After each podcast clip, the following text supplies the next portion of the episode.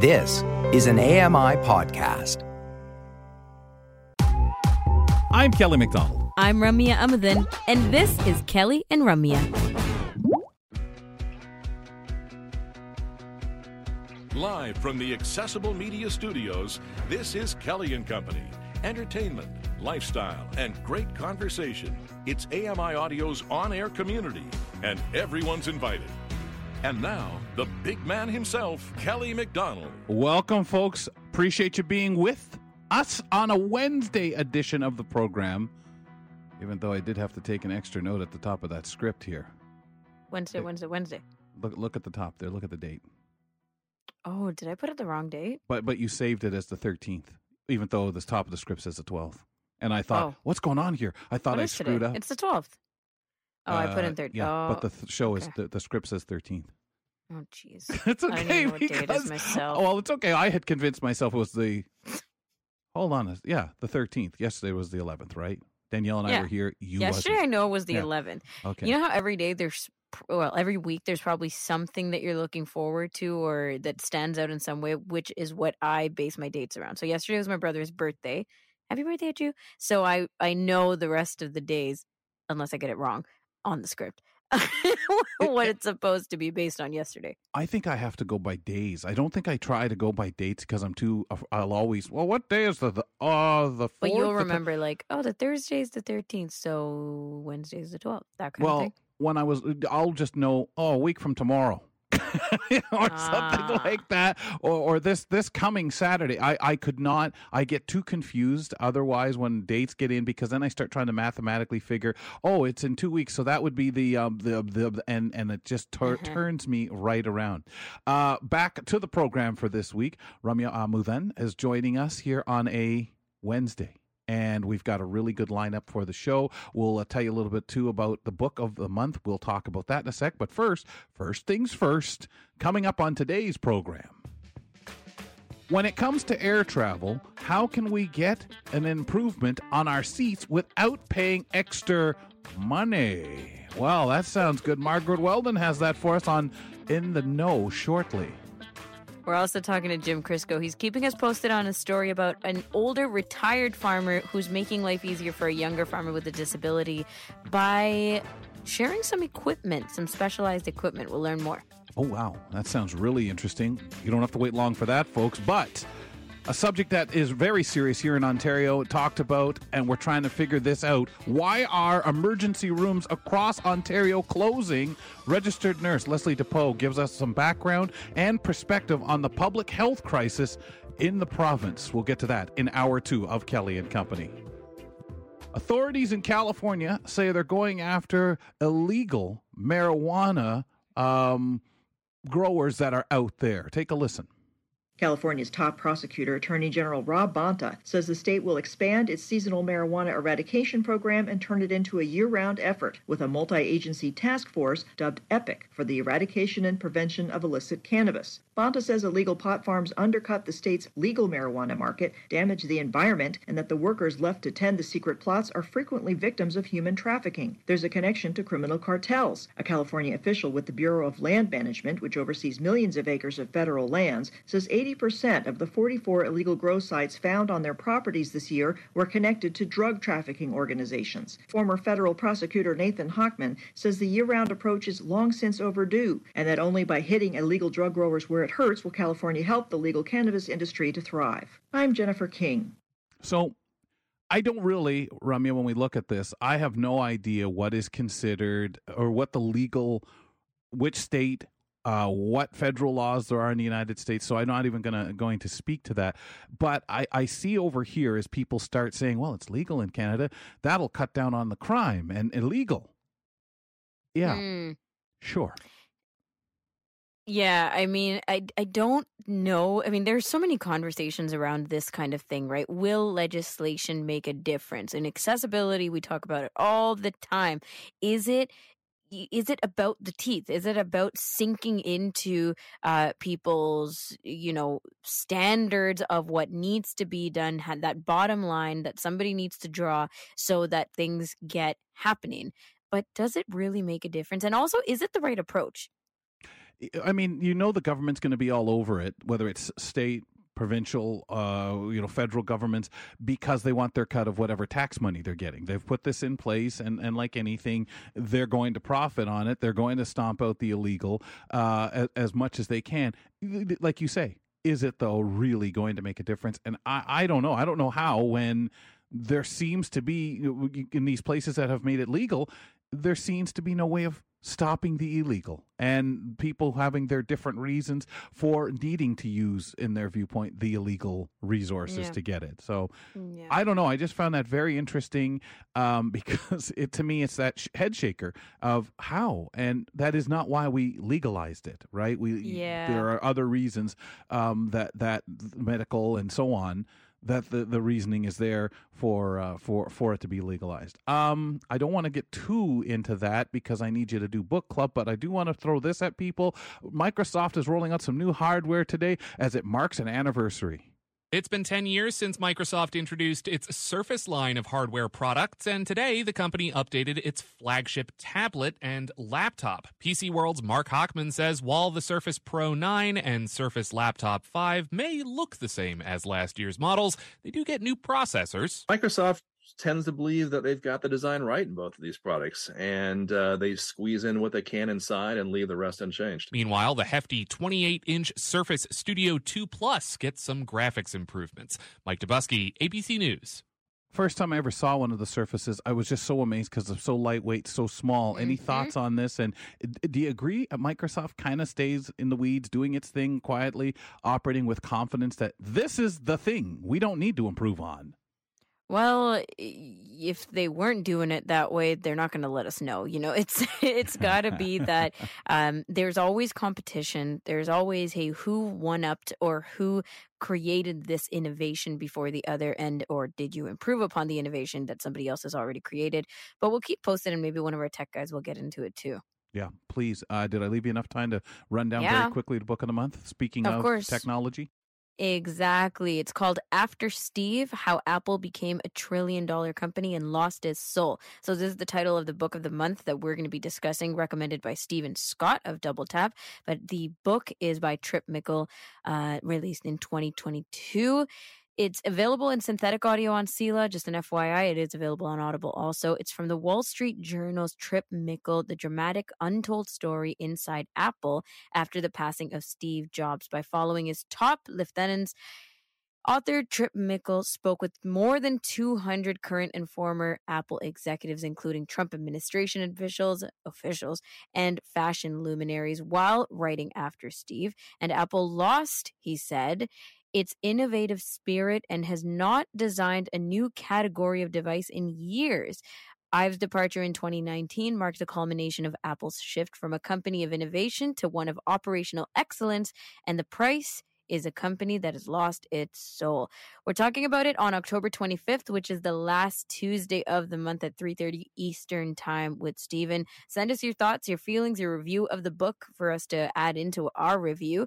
Uh, feedback at ami.ca is how you can write to us, and 1-866-509-4545 is where you can send us an email or we'll, a voicemail we'll step aside for just a moment, ladies and gentlemen. Reporter Grant Hardy, he joins us. Today, it's Wednesday. He's got the latest health headlines for us. We'll be right back.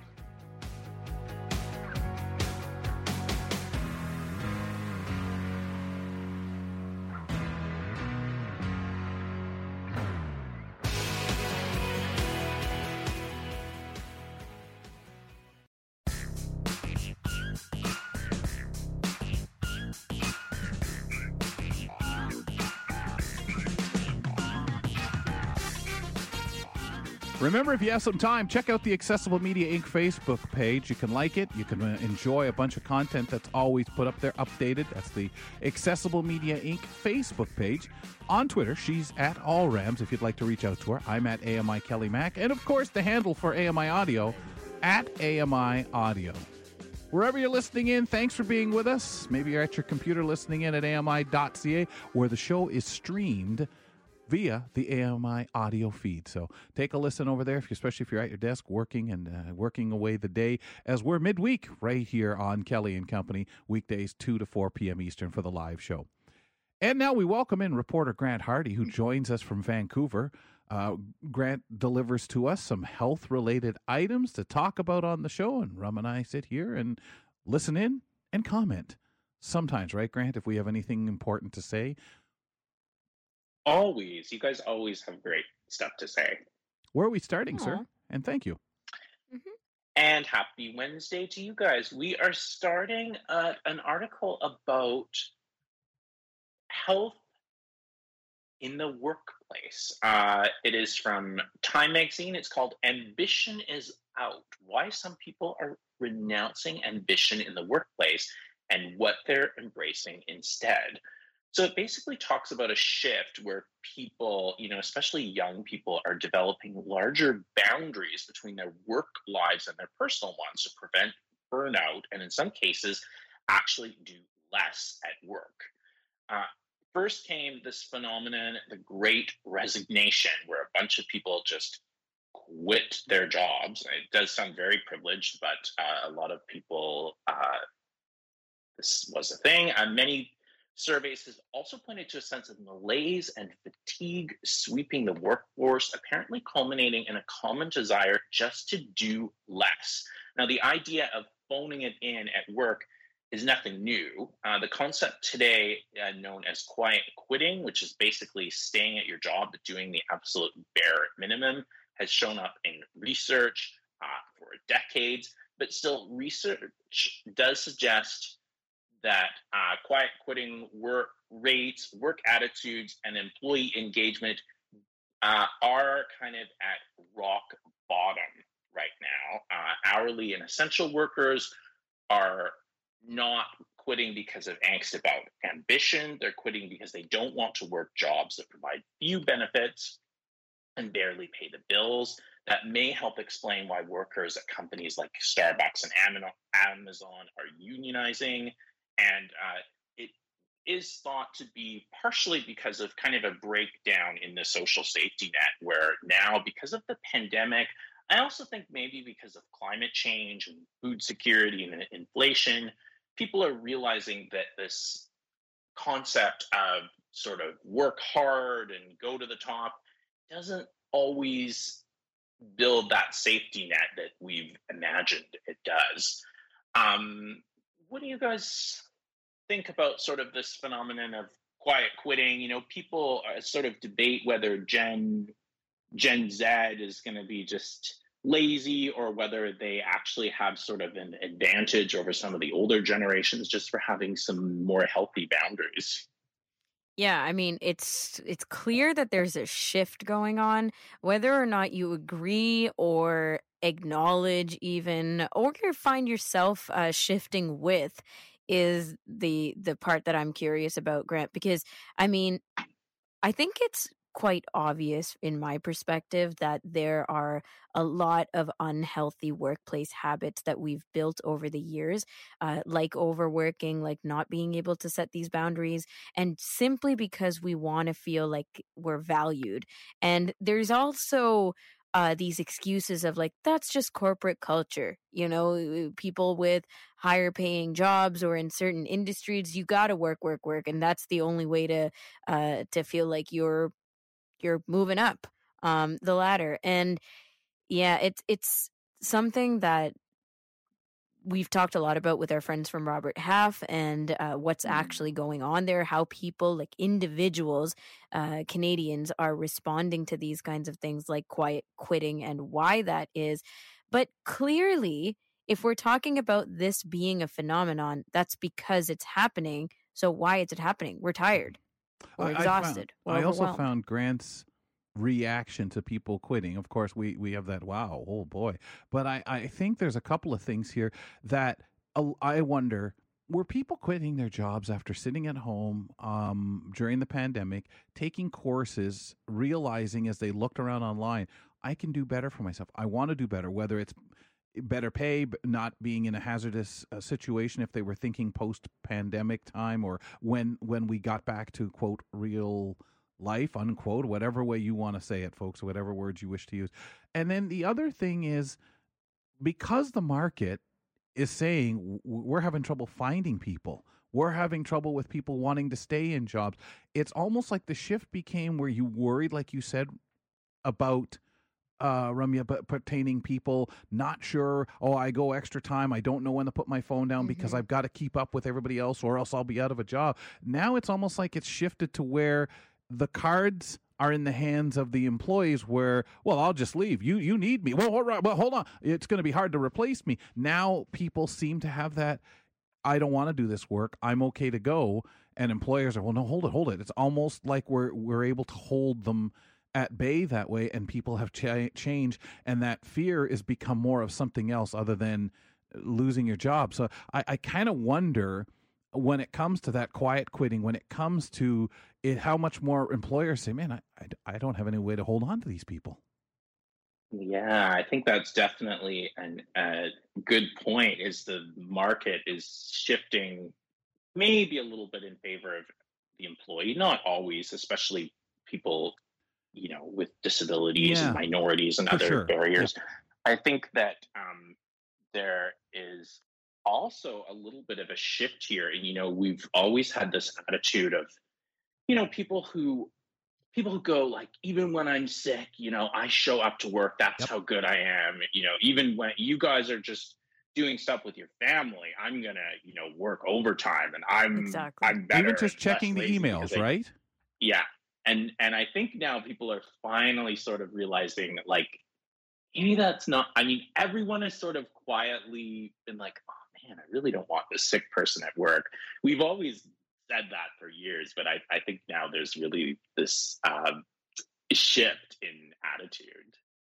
Yeah like it's there don't come to work if you're sick right? Or even even uh, employers encouraging people take time off you know allocate these uh, days off or loo time and check in with people. I think that these kind of things make such a big difference. Now i do want to point to the pandemic as a time of reflection for myself uh, all these days of going through and prioritizing and understanding different you know values in my life uh did create circumstance for me where i said oh i'm gonna start putting up you know work not work boundaries um in that eh, like am i closing the computer at 5 p.m or am i staying late and how often is that happening? That kind of thing. And i'm not sure but i assume that other people have gone through shifts like that simply because of all the days we had in the pandemic to mm-hmm. notice. And I think people noticed that there was a time before the internet.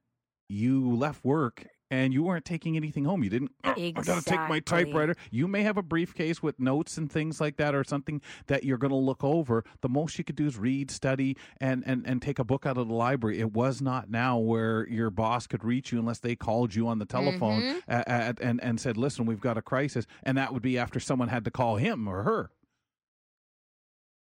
Yeah, absolutely. I think the pandemic and working from home is a huge shift uh, in terms of boundaries. Yeah, Grant, where um, do you want to go now, sir? Yeah. So speaking of the pandemic, uh, I want to give a little booster update here. Health Canada has approved a second, more up-to-date vaccine to fight COVID nineteen. However, they are urging people to take the existing Moderna bivalent vaccine if that's what's available when your turn for the booster comes up. Last Friday, you probably heard Pfizer BioNTech, uh, they approved the COVID 19 vaccine that targets the BA4 and BA5, I hope I'm saying that right, strains of the Omicron variant, uh, while the earlier uh, by Moderna bivalent vaccine is believed to be helpful against these strains. It was designed to combat the BA1 strain, which is a little less common now. Uh, but still, as I said, they are advising people not to wait and to take the first one. I do have a little bit of brand envy for people who are going to get the Pfizer one, but I decided to take my booster and got my shot on uh, last Monday, like like they said to do. So uh, I know it takes a couple of weeks to sort of work its magic. Uh, so I'm already behind on on that clock. Uh, so a question: What do you guys um, think? Would you would you now grant take a flu shot as well? Yeah, I'm being a bit chicken about this, but uh, I think as soon as my arm stops being sore, I've actually, I will admit, I've never gotten the flu shot before.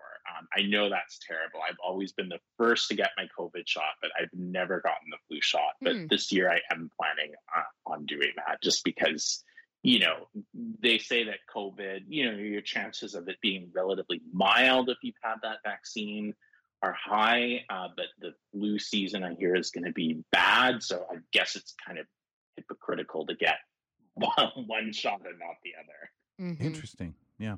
Yeah. I, I think I would. I mean, I've often got the flu shot because I, I sort of feel that it's irresponsible not to. Um, and and I, I- I've always been like that since I was a kid. That's that's what I've done. Gone to the, it's time for your flu shot, you know. And we've always done that. Um, the vaccine, of course, all have concerns, and who who knows? And especially at first, now it's just the thing to do, and it makes seems to make sense. Whether and then they say this with the flu shot, you know, you can only cover so many strains of either or, and we can just do Yeah. what, what we can do. Rum. Well, I was going to say, I think that speaks to how many people are feeling about the responsibility aspect, Kels, that you mentioned, uh, in terms of even if you, like, I was give or take getting the flu shot, not every year, though, definitely not. Sometimes I'm like, Yeah. oh, looks like I missed the season. Yeah, me Uh, too. but fingers Me too. crossed I didn't get sick. Yeah. But now with COVID and with vaccines being not only top of mind, but just spread the word everywhere you go. You're you're being encouraged to take the shot. Everything you like if you're calling a Shoppers Drug Mart, they're reminding you, right? Heads up, we have the vaccines here or the availability or the test kits. And um, even just like every day as I hear more people are uh, either not feeling well or about to get sick because somebody else is sick around them. It just feels like it's being talked about all the time. And so I feel, and hopefully the stats um, agree, that more people will be conscious about taking the flu shot, taking the boosters, continuing to be vaccine conscious. and giving people space. Let's quit these workplaces where, you know, there's enough space to put 20 people in here. Well, let's put 30. Like, no, no, let's not say we did. Let's put not. 10, right?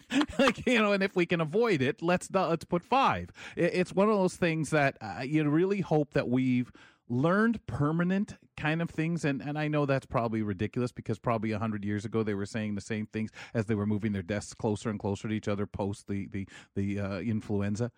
Wonderful grant. Excellent stuff man You guys are really good. You you've successfully shamed me into getting the, the flu shot. So thank you for that. I'm well and hopefully no, you've but, oh, convinced some people out here to go out and get their covid one too saying yes. oh i better check to see when i last did or or maybe i better get it for the first time for those that are comfortable and that's the other thing i really try hard not to say much to people because i don't Come a want to long be way though. Yeah, we have, and, definitely and come a I long think way. people really have, and our fears, which is what makes us like, I'm not going to do that. I don't know what that's going to do to me, and there's always going to be an element of that with anything. Thank you, sir. Oh yeah. All right, folks. Thanks. Reporter Grant Hardy joins us. He'll be back a little later on in the program. We'll talk to him as we get into what in the world uh, here on Kelly and Company. But he joins us on Wednesdays to talk health headlines. Coming up in just a few moments, ladies and gentlemen, eh, thinking of since we're talking about COVID shots and stuff like that, well, when it comes to air travel, how can we get an improvement on our seats without paying extra money? Well, I'm all about knowing that kind of information. Margaret Weldon answers that question on In the Know in two minutes.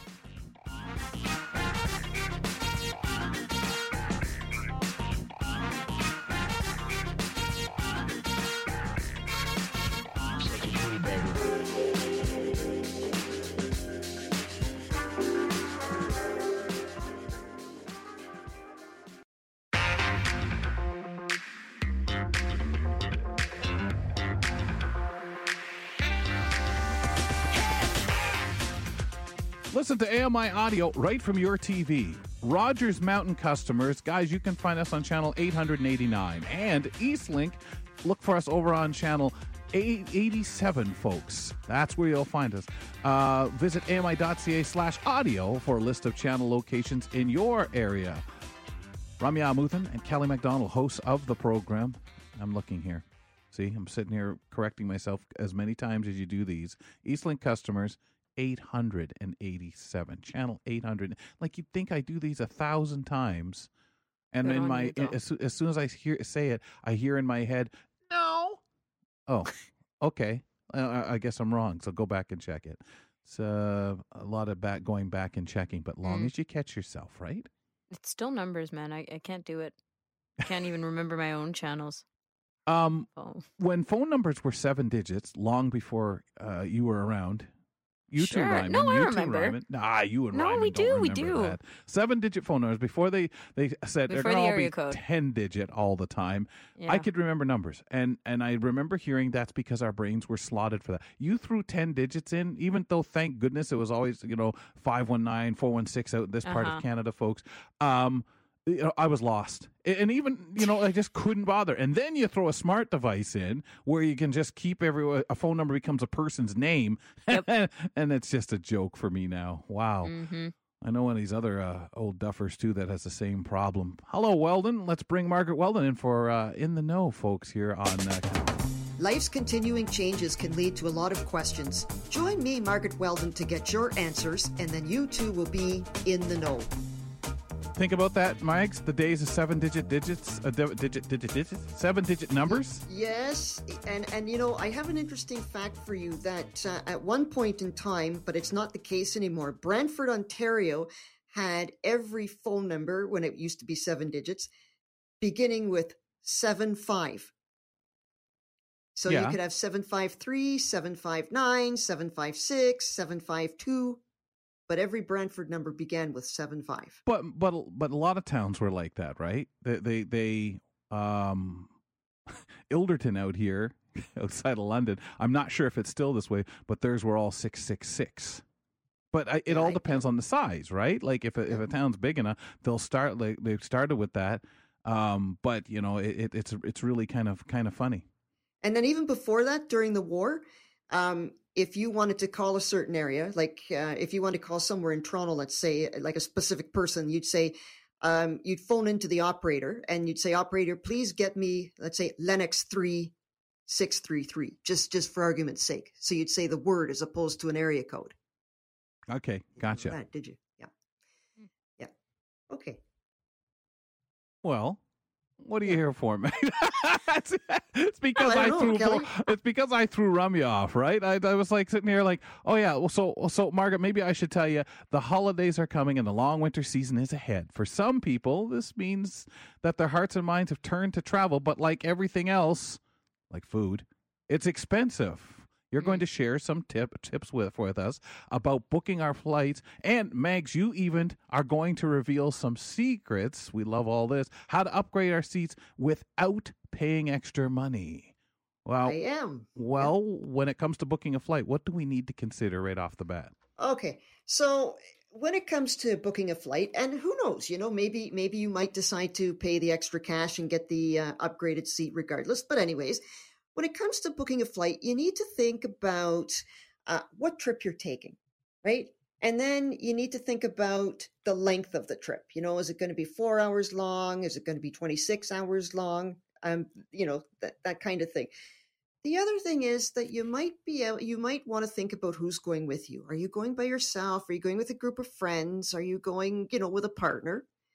And these kinds of thoughts can maybe help you determine the type of seat you'd like to get, right? So let's suppose you have a flight that's 26 hours long. Maybe you don't want to sit up in a seat for all that time. Maybe you want to get the pod and stretch out, you know, on the bed.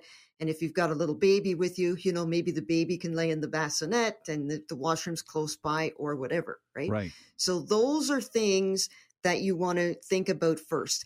And then once you've determined that, then you would speak with either your travel agent if you're booking through a travel agent or you know you can look up things online or contact the airline you think you're going to use and let them know what you're looking for and then go from that point. So that's some of the first things that maybe you should uh, think about. Yeah, a Um, lot of things to consider on your own end. Sorry, was there yes. Uh yes just uh just one thing. You also might want to think about the budget as well right because maybe when you go on your trip maybe you're going to want to stay in a hotel you're going to want to take in a lot of sites or you're you know maybe you're going to fam- to visit family and friends and in that case you're staying with them so that also plays into effect as well So Yeah, those are your, your first things. Yeah. nowadays too you can book so many combinations of things flight and hotel train and stay that kind of stuff so uh, it, it does help to budget and consider your options that way so margaret when it comes to choosing the airline what's the policy that we may want to think about Okay, I was surprised when I heard this too. But you know how some aircrafts, and we'll get into that detail a little bit uh, in a few minutes, but some aircrafts, you know, have have rows of seats that are maybe in threes, right? Yep. So apparently now, and a lot of people don't like to sit in the middle seat to begin with, and there's others who really are concerned about somebody they don't know sitting in the middle seat because of COVID and one thing or another.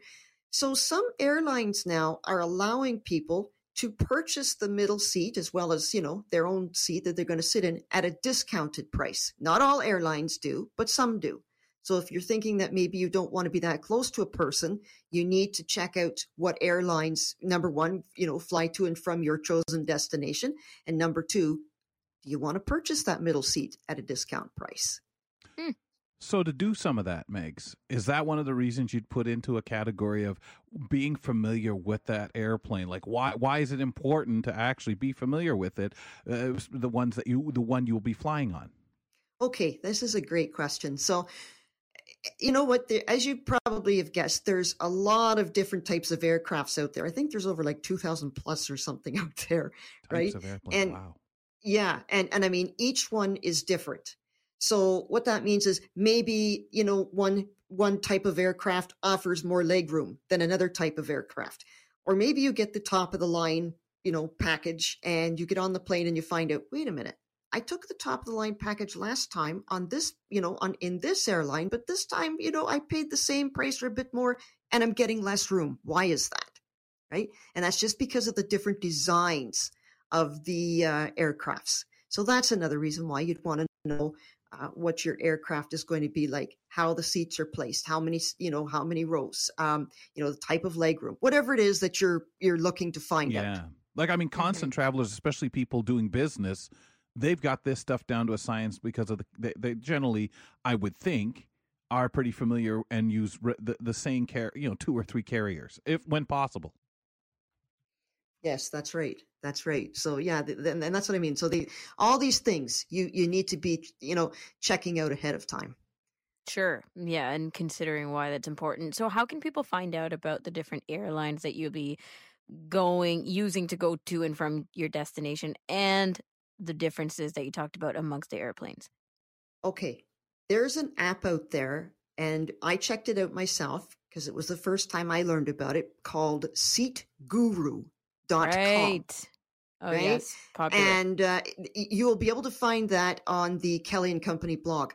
So, number one, it tells you, uh, like it, it describes over again this two thousand plus aircrafts, and it tells you where the seats are placed, how the craft is set up.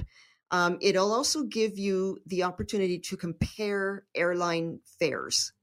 You can also find deals on rent a cars and that kind of thing. So, yeah, if you want to know more about the aircrafts that are going to be flying, you might want to check out this app. And you know what, guys? Best of all, it's very accessible. Hmm. awesome. Great. That's what we want to Because hear. that's not true for every uh experience that you have trying to find seats, you know. Like That's I've right. been That's right. on when you download the apps for your associated airline and things like that and then they say, "Hey, choose a seat." And I go, "I'd love to, but this is not accessible." So great. So w- uh, explain that, Megs. Once you've booked your flight with the airline, why is it important to download that particular airline's app? I mean, again, like Ramya says, you could run into these other issues, but w- what's the important reasons if you can access? If you download a particular airline's app, you will be uh, among the first passengers to find out whether you know the uh, airline is going to whether the flight's going to be delayed whether it's going to go early um some you can even find out in a, and i didn't realize how um impos- how um frequent this happens but apparently sometimes flights you know say they're going to take off or arrive at a certain gate and you know the gates are numbered but some Yes. quite often they change the number of the Mhm. gate Yes. right? And so if you're waiting and they call your flight and then you go to the gate you thought it was, like you could either wind up missing the flight or getting lost or whatever, right? So this way, if you download the app, you'll learn about the delays. You'll also learn about the gate changes if they're, you know, if if it changes the gate number or whatever the case is. So Yeah, yeah, and, it's it's important to know. The options are pretty standard now where you can get email notifications or uh, text message notifications. They'll bombard you in any way possible to let you know and clearly communicate that things have changed about your flight but the only way to do that is to get in on that information go into the apps and keep your fingers crossed that they are accessible. I know that air canada is accessible. I can't speak to any other ones so far. So Margaret, you want to get into the question that everyone's um, anticipating, which is when it comes to traveling on an airplane, how can we get this improved experience on our seats without paying the extra dough? Okay, so uh, there's a there's a couple of ways to do this. Um, number one, um, i- i- the air miles. Like if you if you you know do the air miles and um, maybe you put air miles towards the seat as well as the cash, right? So that maybe Mhm. even though you've booked economy, maybe you're going to get the deluxe because of the air miles you have. But you know, in some cases, when you go and check in, some flights aren't always totally full. So you can always ask whoever it is that's checking you in at the airport or at your airline on the particular day that you are flying. I'm going to say that again on the particular day that you are flying. So, you know, you may not get this ahead of time. Um, you can ask them, are there any um, upgraded seats available? And if so, you know, it, can I get it for for nothing or it, you know, and most and sometimes you can. Sometimes they will upgrade you and they won't charge you anything. Yeah. Mm-hmm. That's amazing Right? because you've got so much, and I know a lot of times they'll say, "Oh, the plane's oversold. It's over," you know, and a lot. But uh, unfortunately, a lot of times people do change things, and things get a little askew, and those seats become available. Yes, and you can also put yourself on a standby list too, in in some cases, right? So when you're booking your flight, they might say, "Okay, do you want to go on a standby list to see if any seats do come available?" Right? No, So- on a sit by list, but uh, yeah, that's right. yeah, that's it. Right. So I mean, it's it's it's all of these things that you can do. Um, just you know, and sometimes they work and sometimes they don't. Or like I say, you know, maybe you know certain comforts are a priority on a flight for you, and maybe you do pay the extra cash to make sure you get it. But I wonder if um, people are screaming ways at you now for saying, "Stop telling all the secrets." Come on, um, Megs. Where can people go to learn more about today's topic and other travel tips like that? Okay. Um, so the one place you can go to is um, like I is uh, called the um, Seat Guru, which is seatguru.com. And um, the other uh, place where you can go, and I don't know how many people have heard have heard her before, is Natalie Petty. She is a travel expert, TV, you know, and TV writer, and you can go to nattyponline.com. So that's N A D Y P online.com. And these two um, apps are also on the Kelly and Company blog it, itself, right? Okay. And uh, Natalie will, will not only give you tips for flying, but she could give you tips for taking the train or picking hotels or anything like that. Nice. And her website Super. is quite accessible too.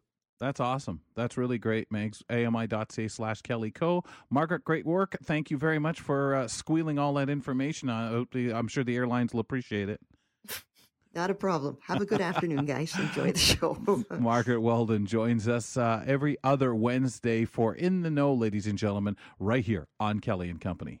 Uh, more programming ahead here on the show, folks. A retired farmer in Saskatchewan uh, actually provided specialized equipment for a younger farmer with a disability. Jim Crisco, he's here in a couple of moments to fill us in on that story.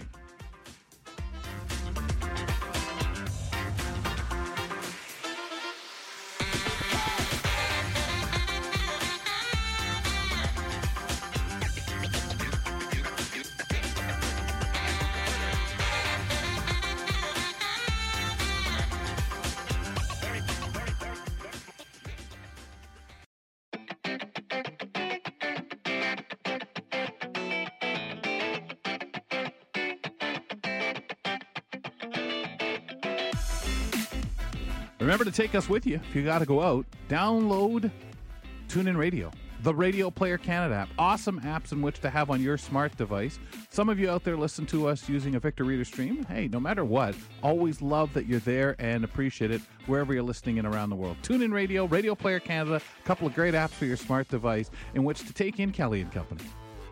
Ramya Amuthan, Kelly McDonald, host of the program.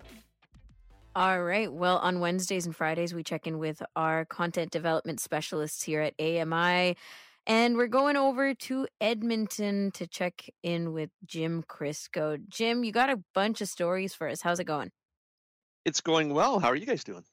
Doing great. Thank you so much. And um, you're here to keep us posted on what happens in your neck of the woods, but maybe we'll start in Manitoba because an Oji-Cree rapper has won Canada's Walk of Fame Emerging Artist Grand Prize. That's a mouthful. So bring us up to speed on the story and what this prize is and all of that.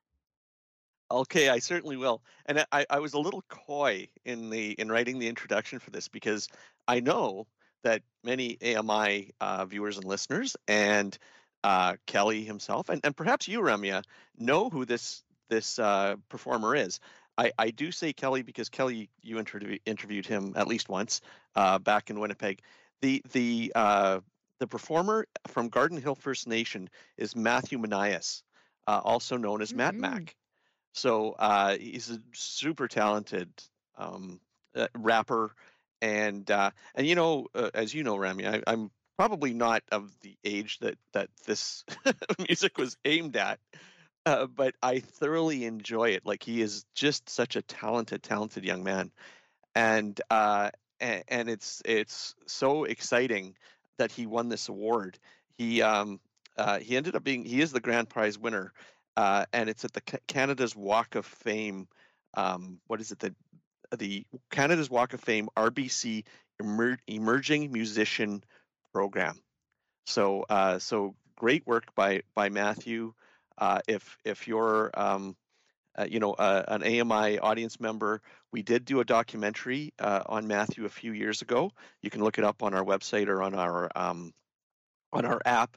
And in that documentary, he performs with Nelly Furtado mm-hmm. at uh, Indigenous Day Live in, in in Winnipeg. And if you what some people might not know behind the scenes on that one is that was totally unplanned. They mm-hmm. were filming the docu doc on Matthew, and uh, and Nelly recognized him because I'd heard his song uh, earlier that week, and they ended up performing together. So totally unplanned. Yeah, it was really an interesting time because we were at soundcheck um, the night before doing our setup to do our show from the Forks up there in, uh, or out there in, in Winnipeg. And this uh, with Matthew, and again, spent some time with Matthew, and you know, before and when we were doing the show, it was really, really cool. And the and the crew, James, that you guys had going around and uh, doing some, you know, as you put together the documentary, and that Nelly Furtado bit right on the end was just, uh, I, what do you want to say, icing on the cake. It was tremendous, and they were both so impressed with each other's work. Absolutely, and I give Matthew because he's he was uh, you know a young man. Uh, then this is 2016, uh, so he was younger then, and um, uh, he had to be a little bit, you know, I think a little bit calmed down to go up on stage. But he did such a fantastic job. Once he was on stage, you could not tell he was nervous. He just mm. performed extremely well. It's like he, you know, did it every night and was just totally used to it.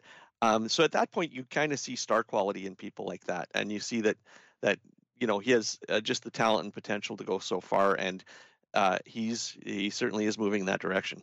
Yeah, and Romy, obviously the he was right in his element, right? Absolutely. Yeah.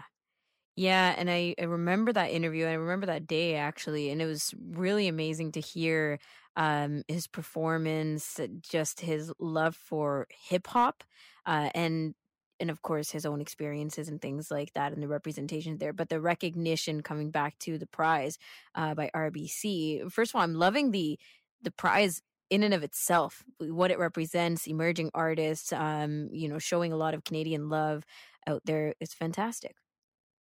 Absolutely and and one thing that you know you, you take a look at the time frame on this eh, you know he, he really started to to make waves in 2016 even a little earlier than that uh, 2022, he's getting recognized uh, as an emerging artist. So you, you really have to stick it out, right? Like you, you oh, have yeah. to be passionate about your dream and and keep going because it doesn't happen overnight. It happens mm over a period of time. Yeah, and we've talked on the show about how do people get out there? How do they get to do workshops? How do they get mentors, especially living in more isolated places? And what he was able to do with the support of his community and and and people um you know he'll be the first to say I, I I, you know I'm I'm not here alone but he certainly had the talent to shout out no matter where he'd be on the planet you you know this guy and his his abilities uh Jim over to Saskatchewan, where recent, uh, really recently uh, a retired farmer helped another young farmer who has a, a, disability with some specialized equipment. What did he give him? This, is a, such a nice story, uh, Kelly and Ramya. This is this to me. This story is it, it encapsulates, you know, Canada. It, it, it encapsulates the prairies, the farming community, who is so important to us and so close knit um, th- what happened was there's a, a, a, retired Saskatchewan farmer. His name is Merle Ma- uh, Malin, and uh, he saw a story on a, a, young man named Levi Jameson. And Le- Levi, uh, he wants his goal is to take over the family farm, but uh, about uh, two years ago, I think in junior high, actually, he was in a car accident and he lost the use of his legs. He's a wheelchair user now, Merle is a has been a wheelchair user for about 30 years, and he saw this story of Levi wanting to take over the family farm, as as happens very very often. is gen, you know, farms are generationally passed down, and and children take up the work of the parents, and uh, and he was he was struggling a bit because, you know, if you see the modern farm equipment nowadays, it is you know, the, I'm sure it's got it has to be 10 or 12 feet up to get into oh, yeah. some of the the combines and some of the bigger equipment onto the tractors, etc. So uh, Merle had this piece of equipment. It, it's a lift, and it's you. It uh, to describe it, you're you basically sit in a chair and out of the back of a pickup truck, and it has an arm that lifts you up to the height of the equipment so that you can transfer over into the equipment. It's very specialized uh, and and very very helpful. And Merle had, hadn't had to use it for a, a number of years. He's retired now. Uh, he got it when he was 30 years ago when you know his children were, were too young to help him into the equipment etc so he thought maybe levi could use this and he through the you know the story that he saw in the newspaper he, get, he ended up reaching out to levi and this is life changing for, yeah. for levi potentially. It it helps him to actually farm the family farm. Yeah you know i always say uh, uh it's wonderful it, great you know the person helps out says listen i'm no longer using this needing this. Go ahead and i think sometimes what people figure oh that's really helpful. Now the guy can do it himself. But it's the empowering. It's that feeling of i don't need to bother somebody else you know? I'm not sure of the full with with the, with the disability um, and being able to get over and how much he is able to do totally himself with this. But we know once he's lifted up and gets in man he's on his own to take care of his fields. Absolutely, and and you know the interesting one of the really great parts of this story is that you know they're uh, uh, uh, interviewing Levi and, and his his goal from childhood was that he was taking over the family farm. He was going to be a farmer. That's what he wanted to be. After he had his accident, uh, he did not lose that dream. It was it it shifted into how am I going to do this? That's right. But he didn't stop saying, "Well, that dream's done. I'm going to move on to something else." He he knew that that was what he wanted to continue to do. So when you look at, at adaptations like this, and you know the selflessness of of Merle and and and the the, the friendliness of that that gesture, uh, this is going to give him that leg up to be able to to actually you know continue this dream and, and fulfill it. Yeah. I think that's one of the most horrible things, right? We love that we can dream. We love that we can strive to make those dreams come true. And in the in the cases where a dream actually cannot be fulfilled because of something like that or or or some miscarriage, um, it's to me it's the worst thing. It's the it's the absolute when you actually have no way to turn and a dream actually does disappear. So any means to have a dream happen is wonderful. Um, it, it really is. Mm-hmm. Jim, Absolutely. move it to our final story for today. Still staying in Saskatchewan, uh, some Regina parks are going to be installing communication panels. So tell us what the panels are, firstly, and what parks will be getting them. All right, yeah, the panels uh, are are this is tech well technology. This is a, a system, I guess, developed back in 1985 in the United States. It's called uh, Picture Exchange Communication System, PECS. And what it does is it allows nonverbal individuals or people experience, experiencing disabilities to share their needs or wants while using the park amenities. So what it is is it's basically picture panels that are also, I believe, tactile. Um, you can definitely touch them, and uh, it allows them. It, the the panels correspond with the activities and features of the playground and the surrounding area, and they're placed on the ground or or within arm's reach of as many people as possible, so that they can be pointed at pointed at or touched, and allows the the the person to interact um, uh, uh, with the caregivers or or with the folks that are accompanying them to be able to participate in the in the in in the area in the surrounding sort of amenities. And um, the three parks that they're going into uh, so people are aware gawkey park uh, les sherman park and regent park. And uh, so they'll be installed in those um, shortly and really they're they're really very very good communication tools out there and uh, and you know the the fact that they're being provided to these parks that's going to open up the the use usefulness of the parks to to many more people now Yes, of course. And the inclusivity in parks are so important uh, because it's playtime, it's socializing. There's so many skills that we learn consciously and unconsciously through these experiences. Jim, thank you for all the stories. thank you guys have a great week Thank you. You as well. Jim Crisco joining us. He's our content development specialist in Central Canada, joining us from Edmonton. And of course, you can look forward to these reports Wednesdays and Fridays. Folks, we've got another hour of Kelly and Company ahead. In that hour of the program, we want to talk a bit about the reason for why our emergency rooms in Ontario closing. This is a severe issue going on. Registered nurse Leslie DePoe gives us some background and perspective on the public health crisis in the province.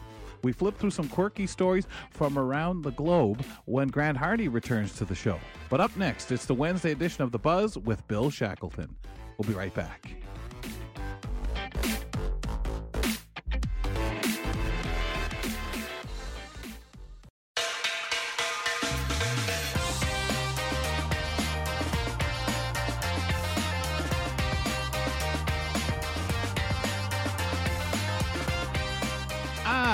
If you would settle on back with Ramya Amuthan and I. We are here for Kelly and Company's second hour of the day.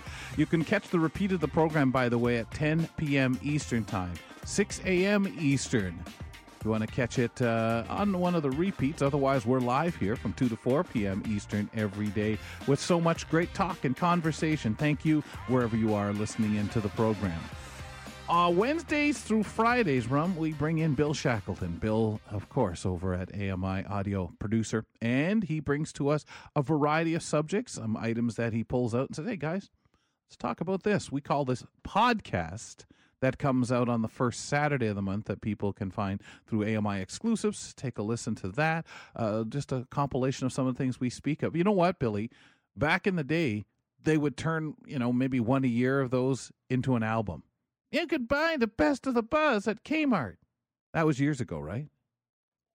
Yeah, now it's on CD. Yeah, now you just illegally download it from YouTube or somewhere, things like that. Yeah. Uh, MP3. That's right. Uh, Where are we starting, Shaq? Well, let's talk about this one. Sex education icon Sue Johanson is back. New documentary um, uh, reveals her life and legacy now. Um, if you grew up in the late 1990s to mid 2000s, you know who Sue Johanson is because she's 92. She's still. Wasn't that earlier, uh, Bill? What, wouldn't she like 80s, 90s? Like, I don't know when she started. I don't, I don't really know. Um, yeah, because it was quite a, quite a lengthy time that, that, yeah, uh, that she was on radio. Yeah, she was on. Yeah, um, but the article did say in the in the in the late 1990s, but I don't know. Maybe wow, it was earlier. Okay. Um, yeah, yeah. She revolutionized the way we talk about sex, and she had a, a show that ran um, on. It was a Sunday night sex show, and yeah, I don't know when it actually ran, but it was on TV and it was on, I believe it was, well, it was several radio stations. I think Chum FM may have had it or maybe Q107. But essentially, people would phone in and talk about, you know, some of their problems they were having. And she talked about, well, basically, nothing was off the table. She talked about toys and positions and all this sort of thing, sex health. And she was her she had a, a, really razor sharp sense of humor but if you told her if you had you know i, I can you imagine phoning in and saying uh i got this problem whatever but it, if you did phone in she made no book she would tell you what i mean she she wouldn't make fun of you she didn't care who you were what your problem was or whatever your issue you were having she either pointed you in the right direction um, um, or she would tell you you know what to advise you what to do about these things and and that kind of she was also uh, I think at the time was it Dr. Ruth was the other one that did oh, yeah, similar yeah, kind of yeah, talk show. Yeah, uh. Then went to television. They had these things on TV, and they they took it they they took it serious because of course you're going to have people calling in to be funny.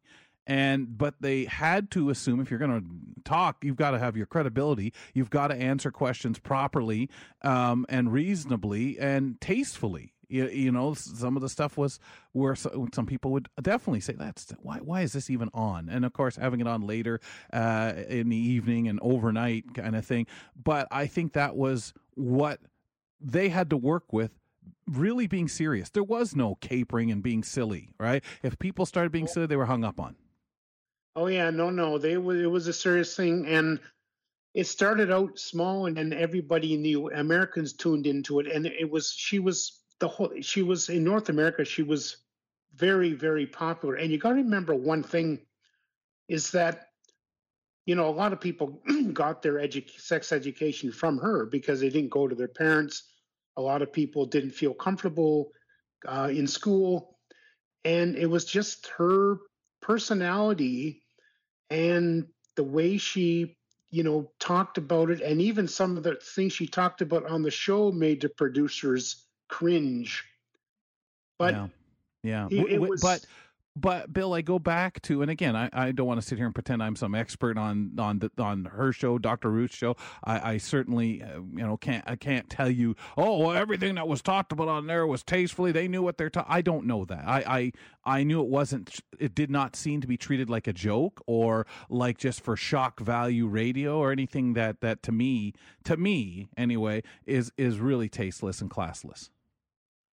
Yeah. Um well, the documentary, actually, her daughter um, has had had conversations with Sue on video, and she met up with the um, uh, you know a production lady who decided that they both decided to do this collaboration. And it's going to be i believe it's today on w or it's going to be preview previewed either yesterday or today. A, a great story. I mean I mean, I remember listening to the show, you know, and and people would phone in, and it was like amazing that you would admit to some of these things. But yeah, I mean, you got a straight answer. Well, mm. and you had to deal with the fact that, let's be fair, young people, most people uh, being uncomfortable with it, it was a joke to most people. And uh, unless you were that person and a lot of time it was relationship you know questions i'm assuming yeah. and what what you know what people really did want a serious answer and you still had you know the people playing you know joking around and calling in and they'd get rid of those. But even ourselves you know you kind of like uh, oh my goodness you know, listening to it oh oh oh this is a lot for me to hear you know kind of thing. But it was her uh, these ladies trying to answer honest to goodness questions yeah, I agree. Yeah.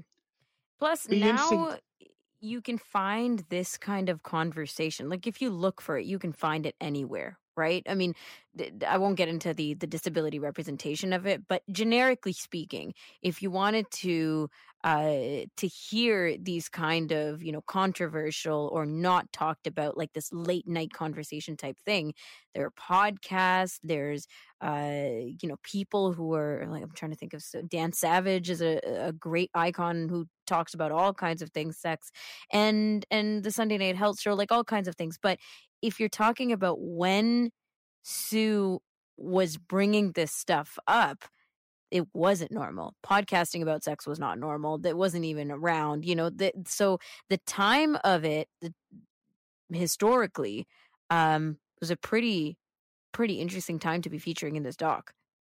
Well, I mean, was there the internet back then? I mean, uh, I remember when there wasn't, and and yeah, yeah. that it was the only way that. Uh, yeah, that's right. Nice. Yeah, very interesting. Think we can squeeze one in quickly, Bill? Yeah, I think we can too. Um, New Zealand um, is proposing a law that would tax farms, basically tax animals who burp and whatever for, because of the methane gas. So farmers are screaming because, of course, you know, I mean, you're taxing my animals for the idea is they're they're they're they're they're contributing to uh, global warming Right. so New Zealand wants to tax. I don't know how they're going to do it. The article didn't say how. You're going to tax the by animal, how big the farm is. Apparently, this is the second time they've tried this. I don't think it's going to go anywhere. Um, that's basically like claiming or, or saying we'll take an average of you know release or amount released into yeah. the per animal into the environment yeah. per day and tax you per animal on on that and it just seems well obviously we're going to say it's weird and um how do you do that? How do you do it fairly? And why yeah. are you hitting farmers? That's you know? that concerns me too. yeah well, like why? Well because according to the article they, they the methane gas they produce but there's um, other things that you want to cut back or people to change, like manufacturers change something that maybe was, uh, you know, uh, we're using on farms or something like that. Okay, or or there's so many other places you would you could hit, and simply by changing a product that's used to do something, than something like this. Yeah, wow. it's it's a little. I think it's a little silly, quite frankly. Well, yeah, like is it the industry itself you're attacking? And that's what you know, it just seems. Yeah, I, I just don't know how you zero in on something like that and say, "Well, these particular animals in the world, uh, we're going to fix them for their emissions." Like, like, yeah. Come on, and taxing. So, and what are you going to do if it goes too far and, and ranchers and farmers say, "Well, that's fine. I just won't have beef. I'll stick yeah. with chickens, pigs, and other, you know, other. Uh, well, then we'll tax them too. Well, then I'll go, ve- you know, to vegetables. So, you know, to to make my living." what what happens if it starts working the other way? Yeah, and like then we, we get know, a whole shortage. We know that every part of the conversation is significant, right? Like when we're talking about climate change, we know that everything counts, and so let's consider everything. But uh, the the first thing you said, which is what popped into my head too, Kels, why are we attacking farmers? And it may not be an attack; it just feels like it because our farmers uh have so much to to consider as challenges already on top of being taxed for this and that like come on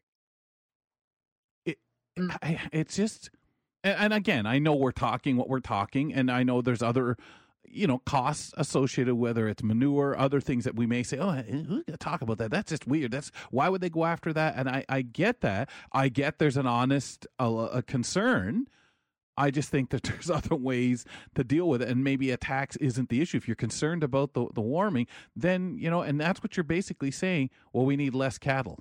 We need less business. Well, you're happy to take the taxes off of whatever cows are sold, you know, at market.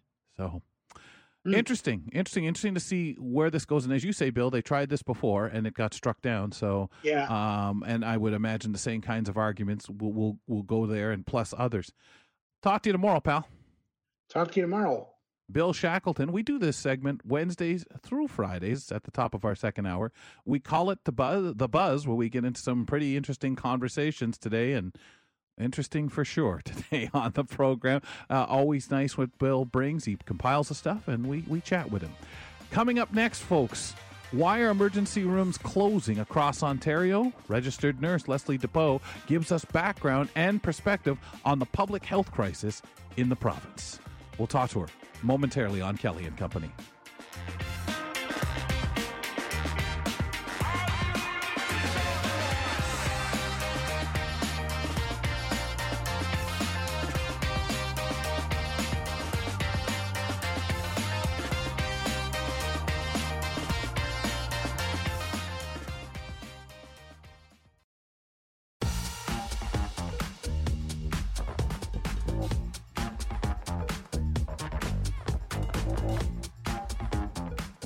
Welcome back to the program. Ramya Amuthan, Kelly McDonald. We are the hosts of the show. Thank you for being with us. And I want to remind you to check out the Kelly and Company podcast. You simply can subscribe using your favorite podcatcher. You can listen to the show in segment form or the complete Kelly and Company podcast experience. Jeff Ryman today providing our audio vanity card at the end of the full show podcast. Subscribe using your favorite podcast platform to Kelly and Company. As I mentioned, my co host, Ramya Amuthan, Kelly McDonald here. Well, we're going to get into a lot of interesting conversation shortly here. Let's bring on our registered nurse, Leslie DePoe. I'm Leslie DePoe, registered nurse. Until I got into healthcare, I didn't realize how many people around me had questions about taking care of their own health. So I'm really happy to share some of those answers with you. Join me for the monthly health check in, and we'll talk about everyday questions about everyday health. Leslie, we're going to fire off as many questions as we can in this short amount of time with you. Uh, but really, what we're trying to get into is the breadth of the public health crisis that we're in the midst of here in Ontario. Uh, there are other places as well, but we're going to narrow it down and talk about the scope in Ontario. So let's start with the background. So we know that emergency rooms are closing. There's uh, stuff all over the news for people to check out across the province. Does this crisis go beyond the emergency rooms, you know, shortage of family doctors, other things like that, mm-hmm. and want to get your perspective on where this leaves patients for sure. So, I mean, as you say, a lot to cram in here in a short amount of time. So, we're going to do a quick mm-hmm. history lesson first, um, and we're going to talk about the Canadian healthcare system and specifically the Canadian Healthcare Act. So, most people, when they talk about Canada's free healthcare, it's as though it's a federal entity, which technically, yes, but healthcare is actually controlled by the provinces. So, the Canadian Healthcare Act is a federal legislation for publicly funded healthcare insurance, but it's to ensure that every eligible resident has reasonable access to insured health services and that without direct charges. And it's it's really based on five principles: public administration, comprehensiveness, universality, portability, and accessibility. But when it comes to actually fulfilling the CHA, that is up to the province. So the first big misnomer is this universality. What's covered in one province, for example, you know, speech language pathologists, access to certain drugs, is not covered by the next province. Okay, it varies really very greatly across the province as you go. So the first thing to understand is that you thought it was universal, it actually isn't. So when we look at what's happening in our province, this closing of emergency rooms, this lack of beds, which I'm going to get to because it's not a right. lack of furniture, just a spoiler alert. Um, you know, there's a very valid and very well supported group of individuals, professional organizations, and politicians that are going to tell you that what you're seeing right now is happening by design, that our government is sort of allowing this crumbling system to consider to continue to fail in order that privatization be presented as the next best alternative. So, first of all, why are we overrun in hospitals? Why are we overrun in emergency rooms? So, the first one is, you know, we can take a look at what's happening. Believe it or not, we got all all the way back to long-term care. You know, we people have been raising alarm bells about this for decades. As boomers age, we knew we were going to need right. more space. Mm-hmm. That did not happen people are living longer. So turnovers in long term care, not to be crass, but that's not what it was. Next, we have a lot of people that don't actually want to leave their home or can't afford long term care. Yes, mm. some are government funded, but the waiting lists for those are very long, and not a lot of people want that. So we needed better infrastructure for home care as well. That hasn't been um, implemented effective, effectively. So what's happening is you're seeing a lot of people coming into hospitals suffering a life altering injury or an illness, but now they can't go home. So where are they supposed to go?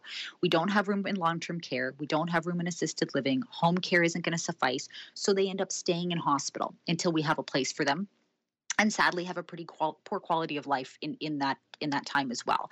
Then if you look right. at our community supports, and that that also includes family doctors, because you asked about that piece as well. Where do people go when they're sick? Unfortunately, they show up in Emerge. Okay, so now you have a department that was never built to address this kind of influx, trying mm-hmm. to manage people as we try and filter them t- through the system. Yes, we we see them, we treat them, we assess them, we try to release them, but where are we releasing them to? And how long does it take for those supports to kick in? And I'm going to tell you where you see this all the time is in mental health health individuals arrive in crisis, they're dealt with in crisis, we arrange for community supports that either aren't enough or we can't accommodate them, and they land back and emerge. So we're overrun. We don't actually have, yes, the space, but then really what we're talking about here is when we say we don't have beds, we're talking about we don't have nurses. And there's a couple different reasons for that. We're going to get to that in a minute. Um, but the other piece I want to talk uh, talk on, or just um, really touch on, I guess, is the fact that the acuity level has gone up. So by that I mean how sick are people? Um, and and we used to see not a greater level of acuity; it was a lesser level of acuity. Acuity, but now people are pushing the threshold of when they can stay at home, and by the time they arrive in, they're quite sick. They require more care, more specialized care. And nursing is a self-regulated profession, you know, so that's something to keep in mind. While a lot of organizations are rep by union, you know, if a case were to go to court because that nurse was left to, you know, defend their practice because they had too many patients as an assignment, for example, mm. you can't you can't take care of three critically ill patients in ICU. It's it's irresponsible. Who's going to who's going to cover me when I end up in, in court? And that's that is a huge piece of what's driving this. RNs and and RPNs and PSWs and support staff in hospitals are, are not just overworked. They're under supported. The infrastructure isn't in, in in place to support and promote safe and quality care which is what we've all been educated and trained trained to do so mm-hmm. there's a lack of respect there's unsafe working condition there are practice issues patient issues a lack of training there's physical abuse that happens in hospitals all the time with no legal or criminal fallout. Um, and then you add the pandemic on top of this, right? Was was additional stress. You're having, you know, we had all this gratitude up front. Then that quickly turned into protests. People outstanding outside of cancer clinics and children's hospitals yelling at people, you know. And so when you then factor in the part where our wages have been capped, which is what happened with Bill 124, you know, you're definitely seeing this increased stress. And um, you know, I know you're wanting another another question here, so I'm not going to keep talking. But I mean, but you know, this is this is another huge part of it too. Is like, yes, we're doing we're we are now trying this new incentive to attract overseas nurses, but I just want to highlight the fact that there's some huge very obvious and not spoken about racial disparities that are underpinning that. What you're trying mm. to do is attract people from countries where quality of living is low, wages are low. You get them to come here. You say, but look at how much we'll pay you. Okay, you get some little bonus incentive to come until they get here and realize you can't live off the same amount of money we're offering this short term incentive payout structure, but it's a short sighted solution. So then what do we do if you don't have enough uh, nurses that are staff nurses by your hospital? You hire agency nurses. There are independent private companies right now that are doing this. And hospitals are paying those agency nurses two to three times what a staff nurse makes. So for sure, wow. nurses are going to jump ship from the hospital, go take the money when they can from agency. But so this misnomer that our government has this surplus of money and we just can't find nurses. Well, you're spending the money. You're just spending it really irresponsibly by paying people more than what was needed. If you gave people a fair wage, I think you'd see a huge up, uptick in, in sort of what people were willing to do and and and um, and how they're willing to work. So wow, and, and again, it's just incredible when you see that misuse of the money, right? Yeah, yeah, and it's That's very amazing. frustrating. It's very yeah. frustrating for sure. Mm-hmm. Yeah, and when you see that misuse of the money, it, it's just crazy. Uh, well, then, with some people leaving the the profession entirely, in your opinion, what is causing? What is the cause? Like you said, you went over a lot there, and what's it doing to the people left behind? Well, I mean, it's it's exasperating an already very stressed out system. So there's a couple things that are happening. You are you're really you're asking for the most part, and I'm obviously trying not to be, but I'm a little biased on all of this given what I do for a living. But you're asking right. people to practice in unsafe conditions, and then you're asking patients to accept subpar care, none of which is appropriate. None of which is appropriate. I mean, it's not just that the nurses shouldn't have to accept that, but as a as a tax paying individual, you should not have to say yes to this. Um, but you do. You don't have a choice right? So, Right. um, you know, what's happening is we're seeing a backlog. We're seeing people who go to emerge um, when they either when they shouldn't or they leave when they shouldn't. That's a huge thing that we're seeing. Sadly, we're seeing, you know, extensive wait times. We're seeing people dying or being sick that shouldn't be. Um, and the truth is, we've already have a two tier system here. If you have money, you can pay for whatever you would like to pay for. If you don't want to wait Sure. for an MRI, you can drive to Buffalo and pay for one and you'll get it done tomorrow. So this whole idea that, you know, well, you know, if we just had to bring in this other system, it would be fine. Look at how much faster it would go. It is rooted in in a popular like that is rooted in individuals who will always have access because they'll always have money. Those that are marginalized already are only going to be further marginalized because they're not going to be able to be able to pay out of pocket. So that means subpar care and or longer wait times, misdiagnosis, or worse, a lack of treatment. I mean, I've been seeing a number of articles lately, which is so sad, of individuals that are that are choosing MAID, which is medical assistance in dying, that are choosing medical assistance in dying because they cannot afford to live with the chronic illness that they have. They don't have the community supports for it. They can't afford to have a disability pension that's enough to, to pay them a decent enough wage to keep a roof over their heads and to keep those supports in place. And so, sadly enough, the alternative, which is to no longer be here, becomes a viable option for these individuals. And I think I've, I've read at least three of those articles locally, sort of GTA, within the past week. And it's not only heartbreaking, but it is, in my opinion, completely unacceptable in this country. There's absolutely no reason that that should be your only alternative. Well, because healthcare, free healthcare, maybe affordable healthcare, is one of the biggest blessings, if it works, uh, for being here at all, right? So if you're saying Mhm. we can't even deal with the way that things are going these days and have to turn to MAID, uh, that's that's just um, absolutely. Well, I, I can't even put words to it. That's unbelievable. But and it I gets scary when we're throwing money in the wrong places, like Leslie said over there, paying triple and, and putting and, money then back saying, in the don't have it." equation. Yeah. Exactly. Exactly. Well, that's just Uh, it. It's not like the surplus isn't there, but where is it being directed? And no, I'm not a politician, and no, I don't sit there and balance the books. All I know is, you know, we all see, as as all consumers of news do, we see a two point billion dollar surplus or whatever the case may be, and then you have to ask the question: then where is it Where's it going? going? Yeah. And why isn't it going to a place where, when the organizations that actually run these professions are telling you where we need them, why why do mm-hmm. you have you know why are you not taking the advice of the individuals that actually do it for a living? Politicians are so far removed from this to be able to tell me where where your money is need to be spent in this complete misnomer about hey come and look at all the beds we have. We do not have a lack of furniture in this province. We have a lack of trained medical staff. So that's that's a huge discern like something to discern um, as well. Let's talk about that actually. So, with the pandemic, aside from the acute burden on hospitals and frontline Mhm. healthcare workers, limited the training. Um, I'm I'm sure that this is creating a huge problem for medical students. Is there a backlog? Like, what's going on there? How do we know uh, Mm. how many nurses and other frontline staff will be available? Well, it's a great question, and I mean, I know that they're trying to kind of come up with ways to fast track things. We've we've adjusted education, we've adjusted ways to move people through the system, and while there's there is a degree of sense in that. You have to remember that, you know, as we chatted about at the beginning, as the level of acuity goes up with these individuals, shortcutting education is not the answer.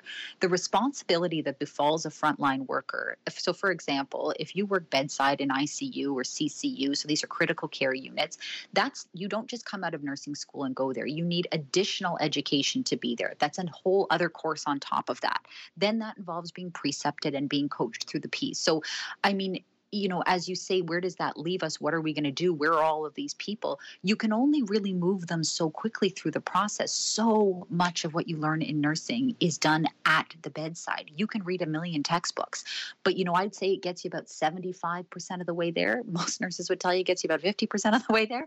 So much of what you learn happens on site, and it happens because somebody more senior with more experience is still on your unit. So when you start seeing 25, 30, 35 year veteran nurses walking off a unit, it's the blind leading the blind. Who else is left? You don't want the nurse who's been there for one year to be your senior nurse who's training people. They haven't seen enough. And it's not their fault. It doesn't make them a bad nurse. They weren't a bad student. But there's only so much you can you have to experience things in order to, to develop clinical and critical judgment.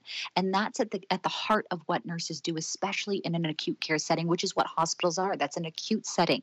In order to have that lens and have those skills needed to actually do the job to the best of your ability, you have got to have the experience. And so when you lose those veteran nurses, away with them goes the experience. And that is terrifying.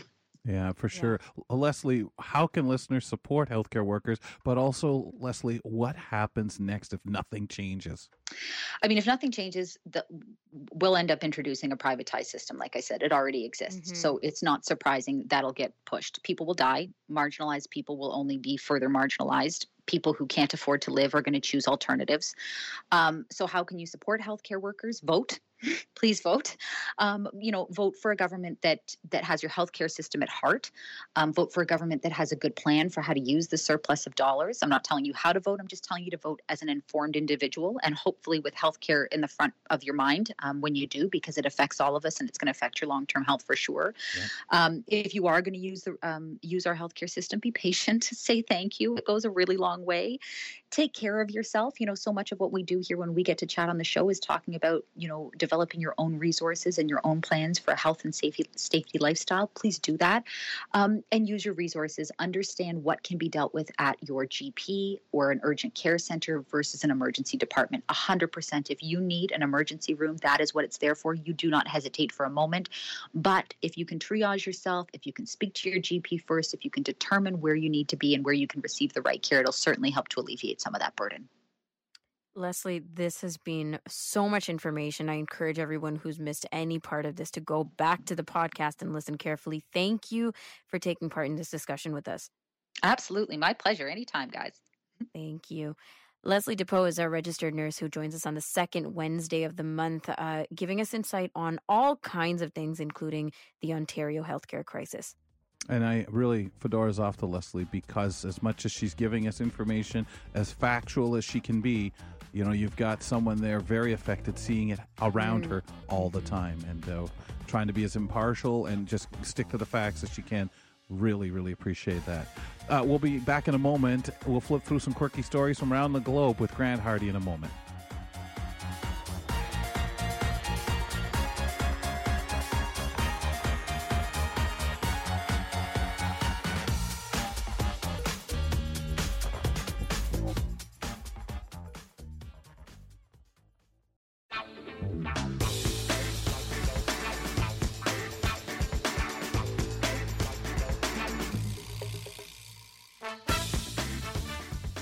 The Pulse this Thursday at 1.30 p.m. Eastern Time, 10.30 a.m. Pacific. This week, Joita speaks to M- Maya Chupkov about her podcast, Proud Stutter, and her journey as a studying, a stu- stuttering, excuse me, stuttering advocate. That's the Pulse Thursday at 1:30 p.m. Eastern, 10:30 uh, a.m. Sorry, 10:30 Eastern, 10 1.30 Eastern. What is going on today? 1.30 Eastern, 10.30 a.m. Pacific on AMI Audio. Also available as a podcast, and you can catch it on YouTube.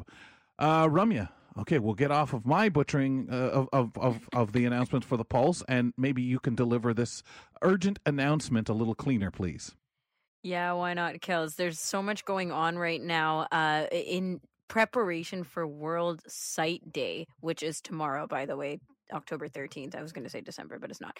Anyways, there's an urgent need for some participation in the report card uh, that is going to be delivered tomorrow. There's a two part report card on the vision loss, um, or sorry, vision health in Canada, commissioned by the Canadian Council of the Blind and Fighting Blindness Canada. So, part one deals with the impact of COVID 19 pandemic on vision health in Canada. This was released in 2021.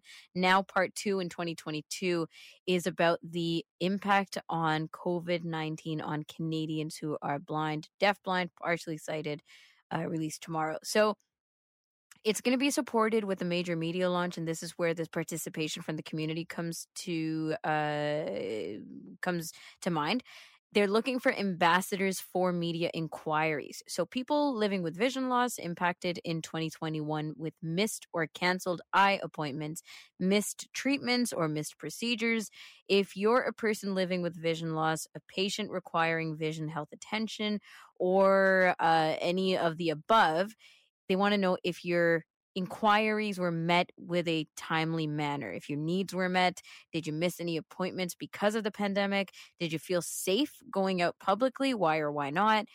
And so these are some of the places if you're uh, if you reside there or near there, they want to hear from you.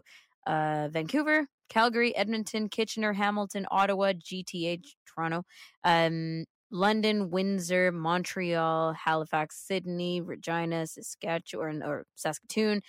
You can submit your name, a brief description of your experience, and your phone number, email, so your contact information to Michael Baillargeon. He's the senior advisor of um, government relations and special projects for this project. You can contact him at 416 651 2012 or 2102. I'm going to give you that again 416 651 2102. You can also email him at am Baillargeon, B A I L L A R G E O N, at rogers.com. So, this is the information and the kind of feedback and experience they're looking for. If you're interested, please give them a shout out because they want um, your uh, communication ASAP to put into this part two of the report card. Okay. Well, maybe you can hang on to that. We'll give that out, again just before the end of the Mhm. show, the contact. Let's welcome in Grant Hardy. And Grant is here for What in the World. We compile a bunch of items together. Grant brings them to, to us. And uh, Grant, what do you have for us today to start with that makes us say, What in the world? Yeah, what in the world? And you know, hopefully, uh, maybe have a couple of smiles after uh, the the big news that we just heard about the healthcare crisis. Uh, Yeah. Our first article comes to us from the world of academia. More than 4,000 current and former law school applicants received the exciting news that they had been accepted to Northeastern University's law school last week. There's just one problem. The acceptance letters were sent out by mistake, according to the university. The university sent the erroneous email on Monday to a total of 205 current applicants due to a technical error, according to a statement from Northeastern University. Uh, the university also said that 3,930 applicants from last year also received the mistaken email. Admissions decisions will not be finalized until later in the academic year, the statement clarifies. And they are working on making sure something like this does not happen again. I tell you what, I, I graduated from university. It's hard to believe it's been almost a decade ago. And every now and then, I used to go online and like double check, like, do I really have do I really have this degree? It Wouldn't it be crazy if there was some sort of a mistake and they realized like actually we shouldn't have really granted you this, but you know, we're gonna have to go back and correct our record. So every now and then I would just log on just to like, you know, see that completion status there. Uh, isn't that crazy? And it's amazing how it happens and how you do that, the habit you have. Uh, Ramya, what do you think? Should they have had to, you know, admit these students? I mean, eh, Questionable. I- yeah, it's questionable. And as you said, because it, you check all the time, I wonder if other people do the same too. But yeah, it is questionable. Yeah. All right. Well, another story out of the U.S. Uh, the U.S. federal government has sold off a rather inhospitable lighthouse in the middle of Chesapeake Bay for a six-figure sum after a bidding war. The Hooper Island Lighthouse, located west of Middle Hooper Island in Maryland's Dorchester County, at first drew little interest, uh, but it ended up uh, selling off for over 192,000 US dollars. Will Powell, a spokesperson for the US General Services Administration, told the Washington Post the lighthouse comes with one or two strings attached. The new owners must maintain it as a Coast Guard navigational aid, observe historic preservation standards, and sign a memorandum of agreement with the Navy about when it can be accessed. The rusty lighthouse, known locally as the Spark Plug, has an outer ladder but doesn't have a nearby dock to moor a boat. And, you know, just for good measure, a 2019 inspection also found lead based paint, asbestos, Yeah. benzene, Oh, and other dangerous substances. Boy, I feel ripped off. Like, how did I not get my hands on this lighthouse? Um, he, the spokesperson says this is a unique opportunity. Some people like lighthouses. Well, and I like the Ah. whole business of maintaining it for up to the. Keep remember it, it's a um uh since it's it's age you you can't just go and yank it down and stuff like that despite the the, the lead like it, it- and and maintain it as if you're going to say one day the government's going to say by the way make sure the lights ready because you know we don't want ships running into the rocks around there it, it actually has a purpose that is incredible and it's true some people really like that stuff, right? You know, you you, you have the flashing light, you put a foghorn on it, vroom, I, like it's great. You you knew I was going to bring up Oh, the yeah. fog and the foghorn. Obviously. Chesapeake Bay, wow, that's topic. wild. Yeah, the, the the fog and a Yeah. foghorn. What a what a what a wonderful sound, and Well, the light going the round and promotion, round. too. Yeah. you know, whether or not you love lighthouses, if this was written in a way where it went from what twenty three grand, like it wasn't that the starting bid or something around that. Yes, To yeah, that's hundred. What was it? One ninety is was the final. Exactly Yeah. for this unique opportunity. Well, it's you know what it is, though. It's the property, right? People get the idea. Oh, yeah, a rocky little island. Think and I could go over there and put this and that. up. Oh, you can't tear it down. What? uh No, no. man, Sorry. I don't know. I, I- I wouldn't have read through the read between the lines for this Nope. one. Yeah, I, I was watching like one of those court TV programs, and someone apparently bought a condo or something, and there's a stipulation that the original owner had to use it as a vacation property a couple times a year. That Mhm. was like the most bizarre thing I ever heard of in real estate, but this has definitely eclipsed that, where you had to sign a contract with the U.S. Navy. Really? No, not not for me. well, I, but when you're thinking of the price, right, and that's the whole thing, you can really because you could you convince yourself, I can work around this. I can, you know, if they that that owner needs this place a couple of times a year, we'll just kind of. You know, I'm sure they're reasonable, and I'm sure the U.S. government, the Navy, is going to be reasonable about this rock with the uh, rusted out uh, ladder on the rusted out, you know, lighthouse. Oh, Sure. man. Yes. Yeah. Next um, thing.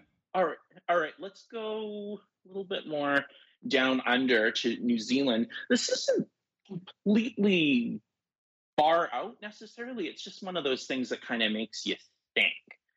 New Zealand's government on Tuesday pro- uh, proposed taxing the greenhouse gases from farm animals like cows as a plan to tackle climate change.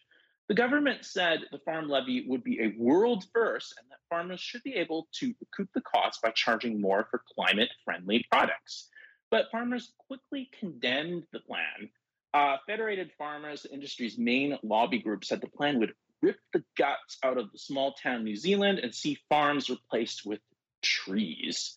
Uh, Federated Farmers President Andrew Hoggard said farmers had been trying to work with the government for more than two years on an emissions reduction plan that wouldn't decrease food production. Our plan was to keep farmers farming, Hoggard said. Instead, uh, he says farmers will be selling off their farms so fast you won't even hear the dogs dogs barking uh, on the back of the pickup truck as they drive off.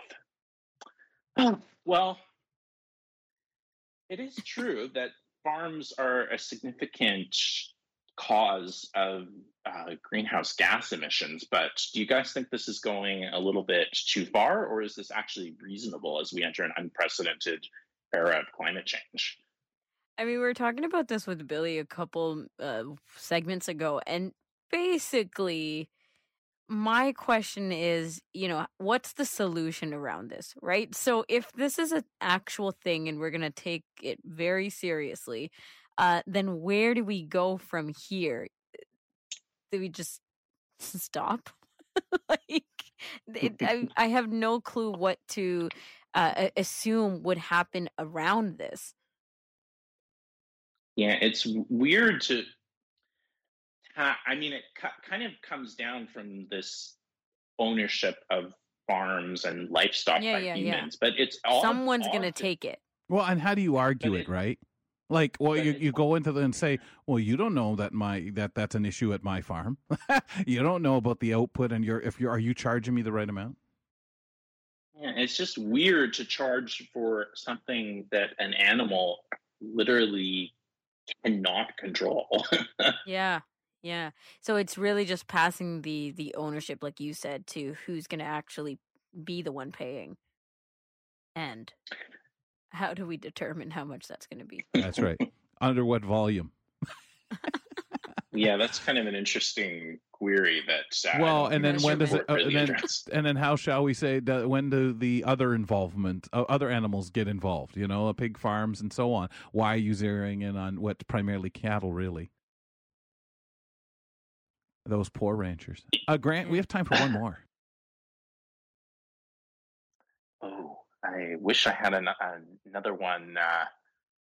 uh, that's okay. That, I was gonna say, well, we'll, we'll make one up. Yeah. Well, well it's just that kind of day, Grant. What's, what's I, I kind of want to know what arrangement you'd make if you had to share like if you bought the condo, I want to go back to that. If you had bought the condo, what would you tell that that oh, that guy? Like, okay, so how many times a year? Or I don't know. Maybe I'm. I'm how much notice are you going to give me when you're going to come in and basically make me go stay in a hotel? Or I I don't know. you know, you got to have that discussion before you spend the money, no matter how cheap to do it, right? Yeah, I'll say, boy, I don't know a, a ton about sort of Navy culture, if it's sort of close to the military culture, but I would imagine that the contract would be a little more on the side of like, attention, Grant, these are the dates when you need to make arrangements and pay for us to be able to have access to this lighthouse. You better do this or else. I, I, I so like I the fact that you got to keep it up no matter what. First of all, get rid of that rusty ladder. Why would you leave that hanging around? Make sure the light's operational. And like, you know, all the stuff they could have done before they sold it to you and and made more money. No, no, no, that's up to you, Mr. Hardy. Yeah, that's that's the idea. I wonder who's getting rid of all the toxic. I wonder, hey, here's a question. Uh, while they're using this lighthouse, if someone gets in trouble with all the toxic chemicals and lead that is inside of the mm. house, the lighthouse, oh. could the Navy then go after me for not yeah. removing those chemicals? Maybe that's what this is all about. Past especially employees. after you paid your whopping 120 whatever grand. well, and the worst thing is you don't know how long this thing is sat empty. So even if it's not that, now that you have it, this is what you have to do. Like what a way to, you know, scream in the in, in the offices of the Navy, sucker. Man, Grant, thanks a lot, pal. All right, guys. Thanks. Grant Hardy. And of course, we were talking what in the world? Poor Grant said, "What in the world?" And I said, "Okay, Grant, you got one more. What in the world? What yeah. do you think this is? Endless resource of of of silly what in the world comments? Good grief, Kelly." Uh, folks, we're going to step aside for a couple of moments. Paul Daniel, I'm hesitating even saying that in case he's not available or something like that. It's just that kind of a day. Uh, it's to come in and tell us what's coming up on Now with Dave Brown. We'll be right back.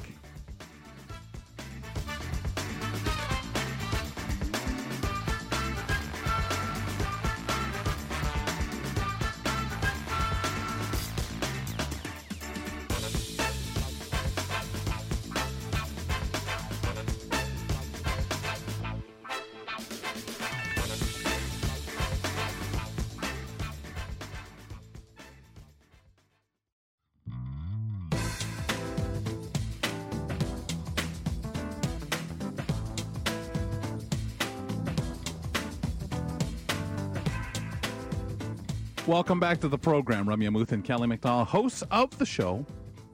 Okay, so let me throw you like out there again, Rum. Would you please go over our little item that we were talking about? Urgency needed. We got this today as a as an email, ladies and gentlemen. Stuff going on, and uh, need your experiences and, and issues that you may have had with appointments, particularly Rum when you when you talk about this uh, during the pandemic.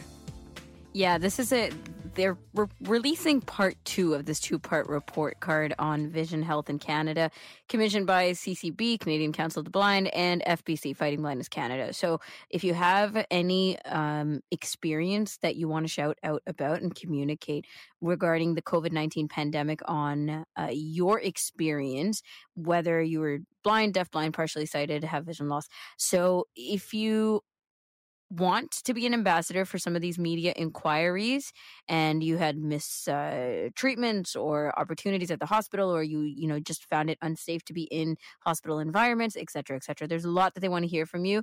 Submit your name your description of the experience, your phone number and email address to Michael Baillargeon, Senior Advisor at Government Relations and uh, Special Projects at 416 651 2102 or you can email him a m b a i l l a r g e o n at rogers.com. And remember, World Sight Day is tomorrow, October 13th, so you have tonight to get this message across. Thank you very much for uh, for just going over that again for the folks. I'd like to call Paul Daniel in now.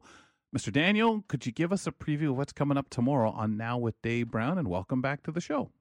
Hey, Kelly, thanks. Uh, tomorrow's show, Microsoft uh, earlier today uh, had a showcase where they unveiled a series of, uh, of Surface, Surface laptops. And so uh, Shaun Preece from Double Tap, Double Tap will tell us more about them. And with Halloween around the corner, time sure flies, will your home be inclusive? So Treat Accessibly provides tools to help uh, help people who are handing out candy to do just that, so that every child can have uh, a pleasant Halloween experience. Karen McGee, our Central Canada Regional Content Development Specialist, has that story. And Jenny Bovard wants to share her working experiences as part of National Disability Employment Awareness Month. Awesome. Good. Great lineup, sir. Lots of stuff going on mm. there. A lot of great uh, things on, on the program beginning 9 a.m. in the morning. Of, of course, available as a podcast. That's over on AMI uh, TV and there's so many of these discussions, eh, Paul, out there that, sure. that are being had nowadays, and and uh, you guys have just had such a wonderful lineup of stuff this week to make you stop, pull on that earlobe, and say, "Hmm, yeah, that is thing, something to think about." And as you Indeed. said yesterday, that's what the show's all about. That's what we do, my friends. What we do. Thanks, pal. Take it easy. We'll Take talk care. to you later. Ah. Now, remember that, folks. You can find them as a podcast now with Dave Brown available on AMI TV 9 a.m. in the morning. And Ramya, we do want to mention to people to go back, check out from our show via the podcast, which you can subscribe to, uh, Leslie DePoe's segment. Really a lot of information, a very serious issue going on across Canada, particularly in the province of Ontario, with uh, ERs being closed and and uh, just the healthcare crisis we're going through. Yes, there's so much. And honestly, uh, Leslie, just in the first five minutes, had expressed so much that I had no clue about, and in such a sincere um, and very difficult uh, way, or not the way she expressed it, but the context was so difficult to digest. But you know, this is what's happening, gals, and whether or not you're impacted right now or impacted directly, uh, this is a huge ripple effect. It has yeah. a huge ripple effect on everything. And we are impacted now, have been, and will be in the future. Uh, and again, you you don't want to take away. Uh, people want to hire somebody to help you with uh, with care and stuff like that. You want that ability if you're able to do so at an affordable affordable rate, but you also want the best care you can have, and you can't be putting these healthcare providers in such a position. Like Leslie said, you know, critical condition patients, and you're putting three nurses on them just impossible to do. Yeah. Really interesting segment. Uh, Rum, enjoy. Have a wonderful night. Thank you. Talk tomorrow. Folks, that puts a wrap on the program for today. Tomorrow, as Ramya mentioned, gardener Susan Kearney will be on the program with us, and she'll be introducing us to the ground cherry, a plant that she enjoyed growing this year.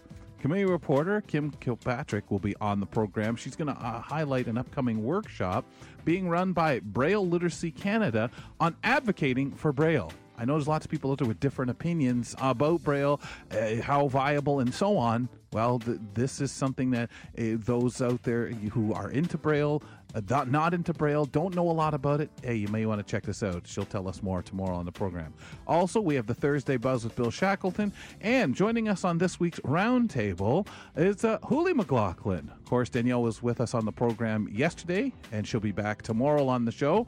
Uh, so he, of course, former chief science officer with the Ontario Science Centre. Take care, folks. Have a wonderful night. I'm waving at you.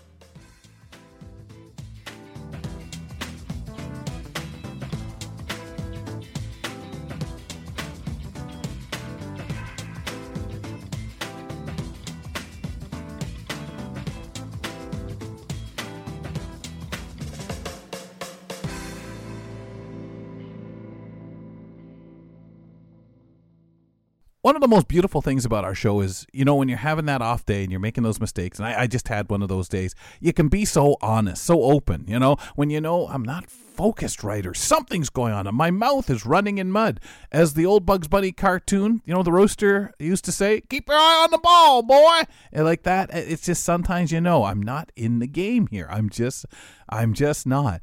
And some will say, well, you were off a couple of days. Well, came back in, worked with Danielle, had a wonderful show, it just happens. I've learned, I've done this long enough now, and of course, spoke to more experienced broadcasters than myself who have said the same thing, and you have to fight through it. The wonderful thing having a co host, they can pick up the ball for you. They know, oh, you're struggling today, and yet you kind of bring that energy and pick it up and keep things running, keep things on track, and just help the person out. So uh, I'm blessed though with our program because everybody we can laugh at ourselves. We we know that, but we also are try to be as accountable as possible and say, no, guys, I'm sorry, I'm struggling here. Focus, focus, focus, and and tell yourself that and chop, chop, chop. Come on here. What am I doing? Keep your eye on the ball, boy. And that's really where I get sometimes when I have those days that are a struggle. And some people will say to me, well, when do you have that? How often? Well, I think probably a real tough one every couple of months, but a regularly rough day once a week. anyway, a little behind the scenes for you. Keep your eye on the ball, boy. Glad I'm off tomorrow. Join me every couple weeks for the Outdoors with Lawrence Gunther podcast, where we learn about outdoor tech and tips. Plus, we look at news affecting the environment. AMI's Outdoors with Lawrence Gunther is available from your favorite podcast provider.